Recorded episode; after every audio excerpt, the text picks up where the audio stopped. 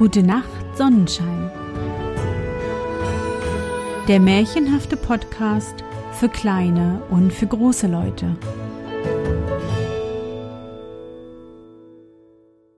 Hallo mein Sonnenschein. Wie war dein Tag heute? Was hast du heute Schönes erlebt? Mein Name ist Anne und ich begrüße dich zur ersten Ostersonderfolge 2020 meines Märchenpodcasts. Heute und in den nächsten zwei Tagen begleiten wir elf Prinzen und ihre Schwester Elisa auf ihren Abenteuern. Solltest du die Geschwister noch nicht kennen, dann wird es höchste Zeit. Bist du bereit? Dann kuschle dich fest in deine Bettdecke, nimm dein Lieblingskuscheltier in den Arm, und wenn du magst, schließe die Augen und folge mir ins Märchenland.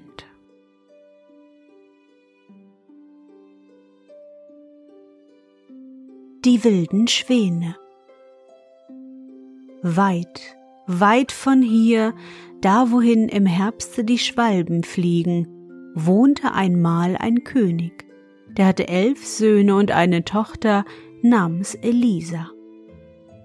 Die elf Brüder, die jungen Prinzen, gingen mit dem Ordensstern auf der Brust und dem Säbel an der Seite in die Schule. Sie schrieben mit Diamantgriffeln auf goldenen Tafeln und lernten ebenso gut auswendig, als sie lasen.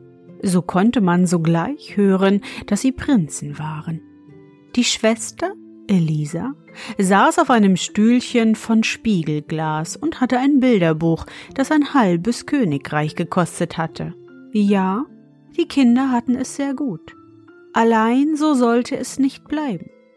Ihr Vater, der König über das ganze Land war, verheiratete sich mit einer bösen Königin, die die armen Kinder gar nicht lieb hatte.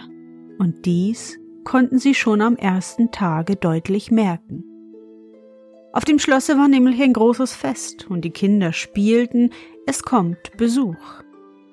Aber während sie sonst alle Kuchen und Bratäpfel, die nur aufzutreiben waren, bekamen, gab ihnen die neue Königin nur Sand und sagte ihnen, sie könnten ja so tun, als ob es etwas Gutes wäre. In der folgenden Woche brachte sie das Schwesterchen Elisa zu einer Bauernfamilie aufs Land und es dauerte gar nicht lange, da hatte sie den König so gegen die armen Prinzen eingenommen, dass er sich gar nicht mehr um sie kümmerte.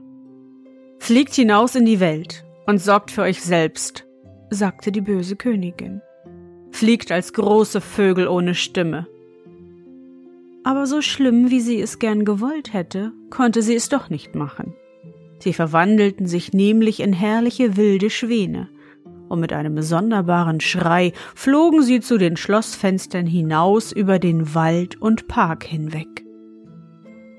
Es war noch ganz früh am Morgen, als sie an jenem Bauernhause, wo Elisa noch schlafend in ihrem Bettchen lag, vorbeikamen. Hier schwebten sie über dem Dache, drehten ihre langen Hälse und schlugen mit den Flügeln. Aber niemand sah oder hörte es und so mussten sie wieder weiter, hoch zu den Wolken empor, hinaus in die weite Welt. Sie flogen zu einem großen dunklen Walde, der sich bis an das Meeresufer erstreckte. Die arme kleine Elisa aber stand in der Bauernstube und spielte mit einem grünen Blatte, denn ein anderes Spielzeug hatte sie nicht. Sie stach ein Loch in das Blatt und schaute hindurch zur Sonne empor. Da war es ihr gerade, als ob sie die hellen Augen ihrer Brüder erblickte. Und so oft die warmen Sonnenstrahlen auf ihre Wangen fielen, musste sie aller ihrer Küsse gedenken. Ein Tag verging wie der andere. Wenn der Wind durch die Rosenhecken vor dem Hause wehte, flüsterte er den Rosen zu. Wer könnte schöner sein als ihr? Aber dann schüttelten die Rosen die Köpfe und sagten, Elisa ist es. Und wenn am Sonntag die alte Frau vor ihrer Türe saß und in ihrem Gesangbuch las, da wandte der Wind die Blätter um und sagte zum Buch Wer könnte frömmer sein als du? Elisa ist es, erwiderte das Gesangbuch, und was das Gesangbuch und die Rosen sagten, war die reine Wahrheit. Als Elisa 15 Jahre alt war, sollte sie nach Hause zurückkehren. Als jedoch die Königin sah, wie schön sie geworden war, wurde ihr Herz von Zorn und Hass gegen sie erfüllt. Am liebsten hätte sie sie auch in einen wilden Schwan verwandelt, aber das wagte sie dann doch nicht, weil ja der König seine Tochter sehen wollte. Am nächsten Morgen in aller Frühe ging die Königin in das Bad, das aus Marmor erbaut und mit weichen Kissen und wunderschönen Teppichen ausgestattet war. Sie nahm drei Kröten, küsste sie und sagte zu der ersten Setze dich auf Elisas Kopf, wenn sie in das Bad steigt, damit sie so dumm wird wie du.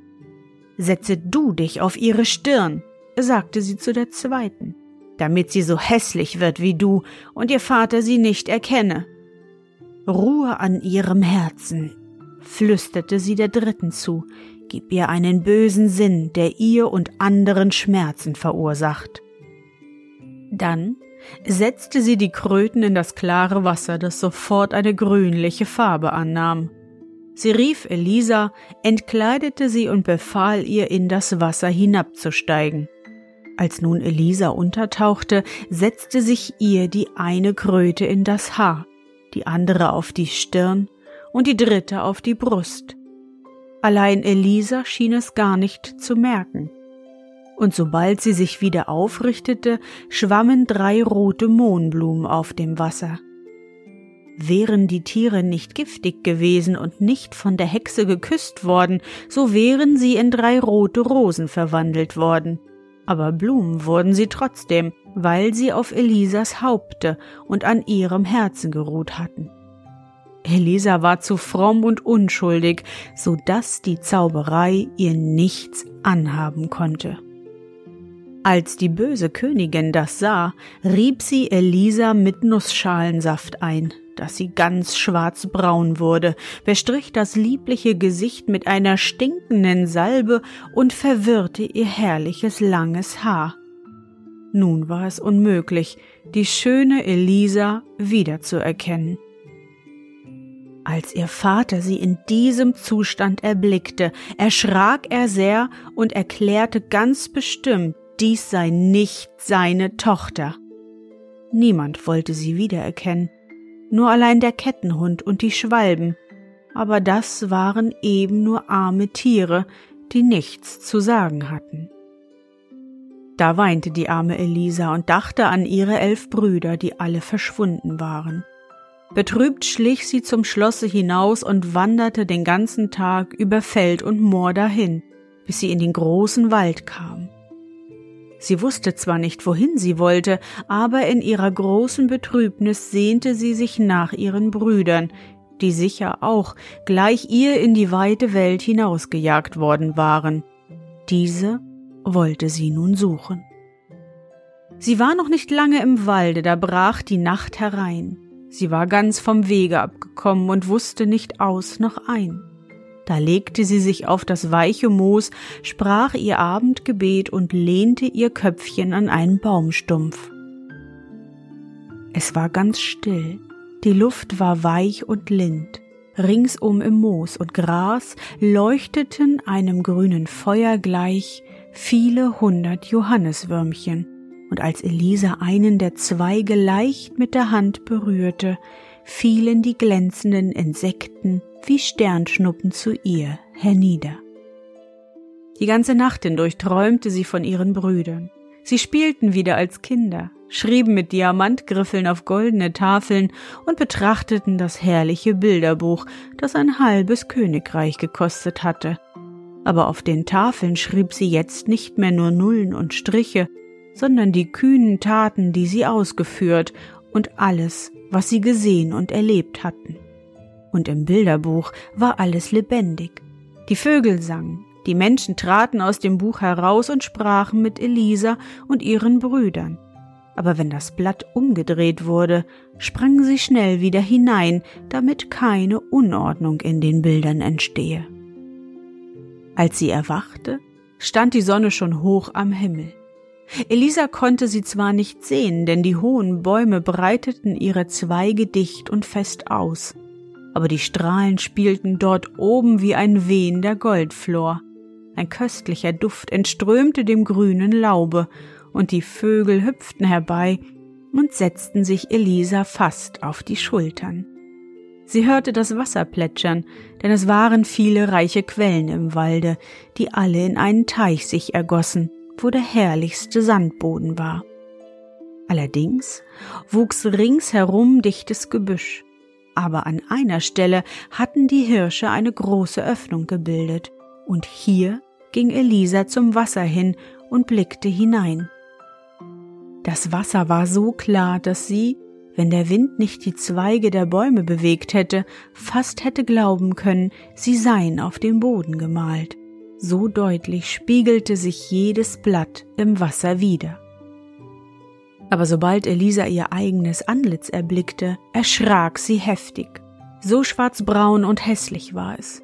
Allein als sie die kleine Hand ins Wasser tauchte und Augen und Stirn damit rieb, glänzte auch die weiße Haut wieder hervor. Da zog sie rasch ihre Kleider aus und stieg in das frische Wasser hinein. Ein schöneres Königskind gab es sonst nirgends auf der Welt. Nachdem sie sich dann wieder angekleidet und ihr langes Haar geflochten hatte, trank sie an einer der hervorsprudelnden Quellen aus ihrer hohlen Hand und wanderte dann in den dunkelsten Teil des Waldes hinein, ohne selbst zu wissen, wohin. Sie dachte an ihre Brüder und an den lieben Gott, der sie gewiss nicht verlassen werde, und er, der die wilden Apfel wachsen lässt, um die Hungrigen zu speisen, zeigte nun auch ihr einen solchen mit Früchten reich beladenen Baum. Hier hielt sie ihr Mittagsmahl, stützte die sich unter ihrer Last beugenden Zweige und ging dann immer tiefer in den dunklen Wald hinein. Ringsum war es ganz still. Sie konnte ihre Fußtritte und jedes welke Blatt, auf das sie trat, hören. Nicht ein Vogel war zu sehen, kein Sonnenstrahl drang durch die großen, dichten Baumzweige hindurch. Die hohen Stämme standen so nahe beieinander, so dass es ihr, wenn sie gerade ausblickte, vorkam, als ob sie von einem einzigen dichten Balkengitter umschlossen seien. Oh, hier war eine Einsamkeit, wie sie sie früher nicht gekannt hatte. In der Nacht wurde es ganz finster. Nicht ein einziges Leuchtkäferchen schimmerte im Moos, und betrübt legte sich Elisa zum Schlafe nieder. Da war es ihr, als ob die Baumwipfel über ihr zur Seite geschoben würden und der liebe Gott mit milden Augen auf sie niedersehe, während süße kleine Engel über seinem Haupte und unter seinen Armen hervorlugten. Als Elisa am nächsten Morgen erwachte, wusste sie nicht, ob sie geträumt hatte oder ob es wirklich so gewesen war. Nachdem sie eine kleine Strecke weitergegangen war, begegnete sie einer alten Frau mit einem Korbe voll Beeren am Arm. Die Alte gab ihr eine Handvoll davon, und Elisa fragte sie, ob sie nicht elf Prinzen durch den Wald habe reiten sehen. Nein, antwortete die Alte, aber gestern sah ich elf Schwäne mit goldenen Kronen auf dem Kopfe den Bach hier hinabschwimmen. Sie führte Elisa zu einem kleinen Abhang, an dessen Fuß ein Bach vorüberfloss. Die Bäume am Ufer hatten ihren langen blätterreiche Zweige ineinander verschlungen und wo sie sich infolge ihres natürlichen Wuchses nicht erreichen konnten, da hatten sie ihre Wurzeln vom Erdreich losgerissen und hingen nun mit ineinander geflochtenen Zweigen über das Wasser hinaus. Elisa verabschiedete sich von der Alten und ging nun dem Bache entlang, bis dieser in das weite, offene Meer mündete. Die herrlich blaue See lag nun vor dem jungen Mädchen ausgebreitet da, aber nicht ein Segel war darauf, kein Boot war zu erblicken. Wie sollte sie da weiterkommen? Sie betrachtete die unzähligen Steine am Ufer, die alle vom Wasser rund geschliffen waren. Glas, Eisen und Steine, kurz alles, was hier angeschwemmt war, hatte vom Wasser, das doch weicher war als ihre weiche Hand, Gestalt angenommen. Da dachte Elisa, Unermüdlich rollt es und rollt es, und so ebnet sich allmählich das Harte. Ich will auch so unermüdlich sein. Habt Dank für eure Lehre, ihr klaren, rollenden Wogen. Einmal, das sagt mir mein Herz, werdet ihr mich zu meinen Brüdern tragen.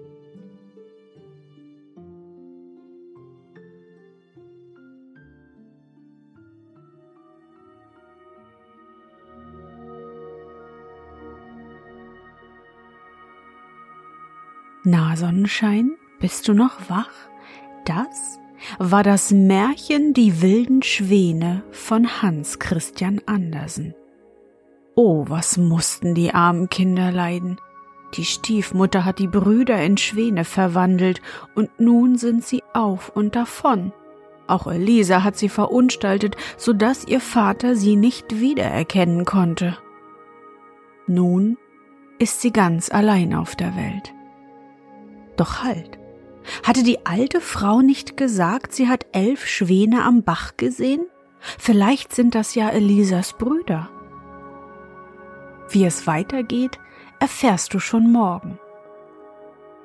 Ich hoffe, dir hat unsere gemeinsame Reise heute gefallen. Für mich war es wieder wunderbar und ich danke dir, dass du mich begleitet hast. Und bevor du nun die Augen schließt und in dein Traumland reist, möchte ich mit dir nochmal an dein schönstes Erlebnis heute denken. Was war es?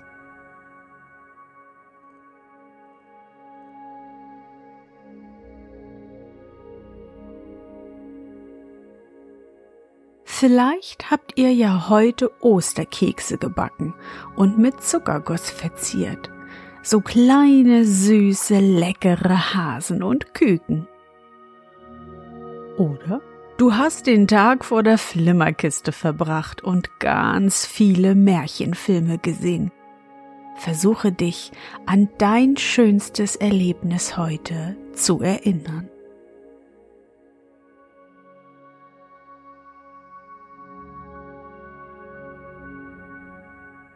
Und was war dein schönstes Erlebnis heute und wie fühlst du dich dabei? Suche dir auch heute wieder den schönsten Moment aus und präge ihn dir gut ein. Und wenn du magst, kannst du ihn auch malen oder aufschreiben.